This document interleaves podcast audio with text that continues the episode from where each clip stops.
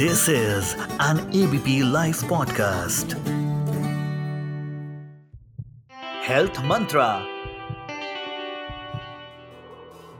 नमस्कार दोस्तों, आज हम बात करेंगे मेडिकल अबॉर्शन के बारे में, यानी कि दवाइयों से अबॉर्शन कैसे किया जाता है, कौन इसके लिए एलिजिबल है, किसके लिए ये ठीक नहीं है, हमें क्यों करना पड़ता है इसके दौरान आपके शरीर में क्या क्या चेंजेस आते हैं? इसकी क्या प्री रिक्विजिट्स हैं? क्या फ़ायदे हैं? क्या नुक्स हैं? और इसकी एफिकेसी कितनी है? फॉलो अप हमें कब करना चाहिए और कितना समय रिकवरी में लगता है? मेरा नाम है डॉक्टर नुपुर और मैं वेल वुमेन क्लिनिक की फाउंडर हूँ। तो जैसा कि आप सब जानते हैं मेडिकल अबॉर्शन का मतलब है जब हम दवाइयों द्वारा अबॉर्शन करते हैं और जो ब्लीडिंग और प्रोडक्ट्स ऑफ़ प्रेगनेंसी हैं वो ब्लीडिंग के फॉर्म में आ, निकल जाते हैं। और इस तरह के अबॉर्शन को हर कंट्री में या हर देश में कुछ गाइडलाइंस हैं जो हम सभी को फॉलो करनी पड़ती हैं। यदि हम भारत वर्ष की बात करें तो up to seven weeks of pregnancy medical abortion जो है वो लीगलाइज्ड है। इसको हम मेडिकल इसलिए कहते हैं क्योंकि इसमें कोई सर्जरी की आवश्यकता नहीं है। इसमें दो तरह की दवाइयाँ दी जाती हैं। पहली जो है वो ओरल यानी कि मुँह से गोली आप खा सकते हैं, और जो सेकंड दवाई है वो वेजाइनल या सब रूट से दी जाती है। लेकिन बहुत ही ज़रूरी है कि ये अंडर मेडिकल सुपरविजन होना चाहिए।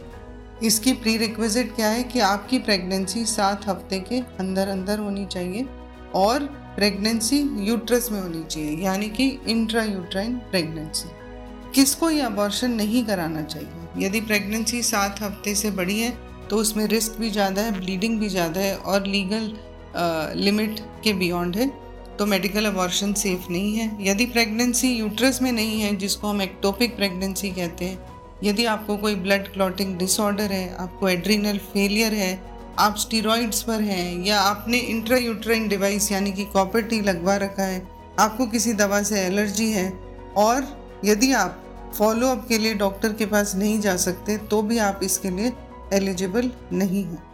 पर हम क्यों मेडिकल अबॉर्शन करना चाहते हैं? कई बार टू प्रोटेक्ट मदर्स हेल्थ कि मदर को कोई इससे प्रेगनेंसी से खतरा ना हो कभी कभी अनवांटेड प्रेगनेंसी के लिए, या फिर जब बच्चे में कोई खराबी है या इनकम्प्लीट अबॉर्शन है या मिस्ड अबॉर्शन है, उसमें भी हम दवाई द्वारा अबॉर्शन कर सकते हैं।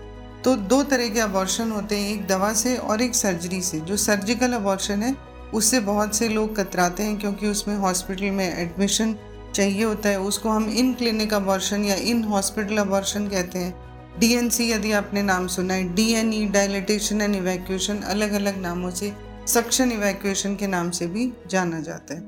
तो आइए अब ये जानते हैं कि मेडिकल अबॉर्शन में क्या होता है। मेडिकल अबॉर्शन में जब आपको दो दवाइयाँ दी जाती हैं आप घर पे भी ले सकते हैं, आप अस्पताल में या डॉक्टर की क्लिनिक पे भी ले सकते हैं, लेकिन उसमें आपको पूरा एहतियात बरतना है, अपने डॉक्टर की सलाह को ध्यान से सुनना है, और दोनों दवाइयों के बीच में जो अंतर है, वो कम से कम 24 टू 48 आवर्स का रखना ज़रूरी है। जब आप दूसरी दवा लेते हैं, उसी के बाद आपको ब्लीडिंग क्रैम्पिंग शुरू होती है विद इन फोर आवर्स। कुछ लोगों में हैवी ब्लीडिंग या क्लॉट्स भी आता है कईयों में सीवियर क्रैम्प्स भी हो सकते हैं और जो सेकंड दवा है, उससे कई बार आपको फीवर भी हो सकता है।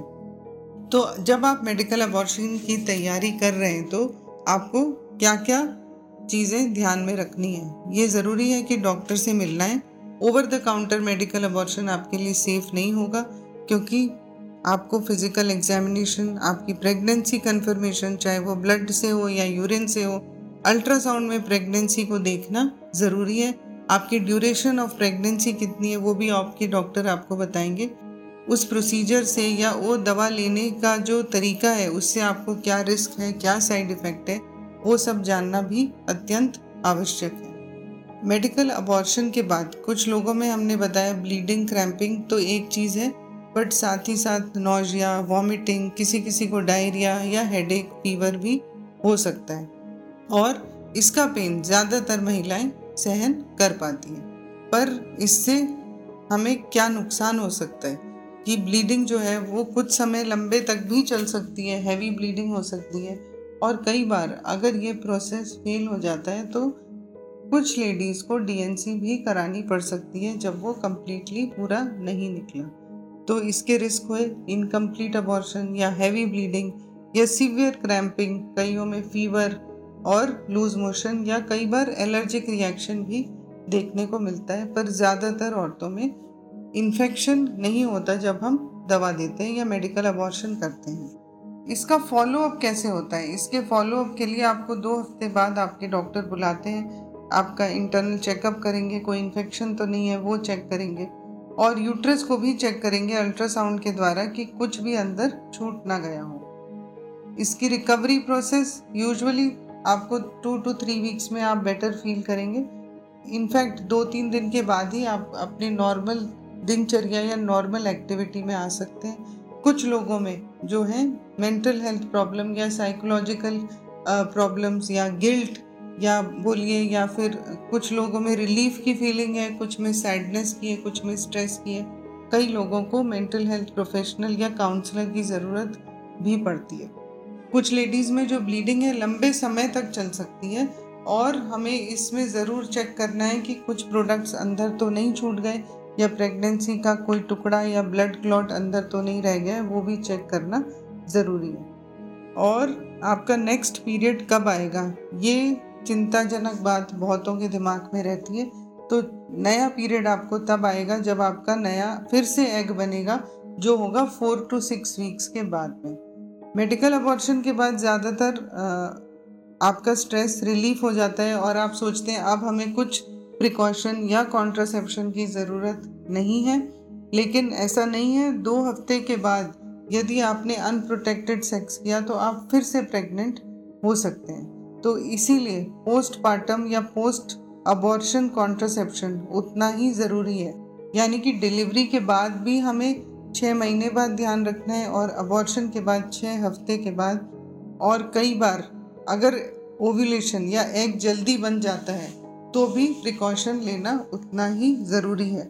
ये सब कुछ डिपेंड करता है कि ओव्यूलेशन आपकी नेक्स्ट साइकिल में कब होगा। इसके दौरान, जो दो हफ़्ते के दौरान यदि आपको सीवियर ब्लीडिंग है, आपको फीवर है, आपको फाउल स्मेल डिस्चार्ज है या बहुत ही पेट में दर्द है तो आपको अपने डॉक्टर से संपर्क ज़रूर करना है। तो मेडिकल अबॉर्शन के हमने देखा कि क्या फ़ायदे हैं, क्या नुकसान है, कैसे वो दी जाती है, क्या उसके कॉम्प्लिकेशन हो सकते हैं, उसके दौरान क्या प्रॉब्लम आ सकती है तो ये इतना सिंपल प्रोसीजर या इतना सिंपल प्रोसेस नहीं है।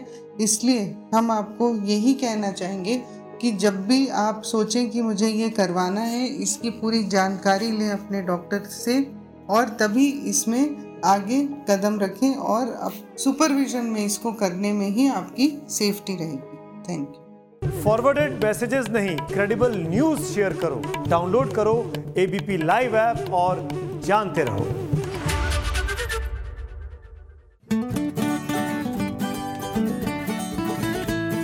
This is an ABP live podcast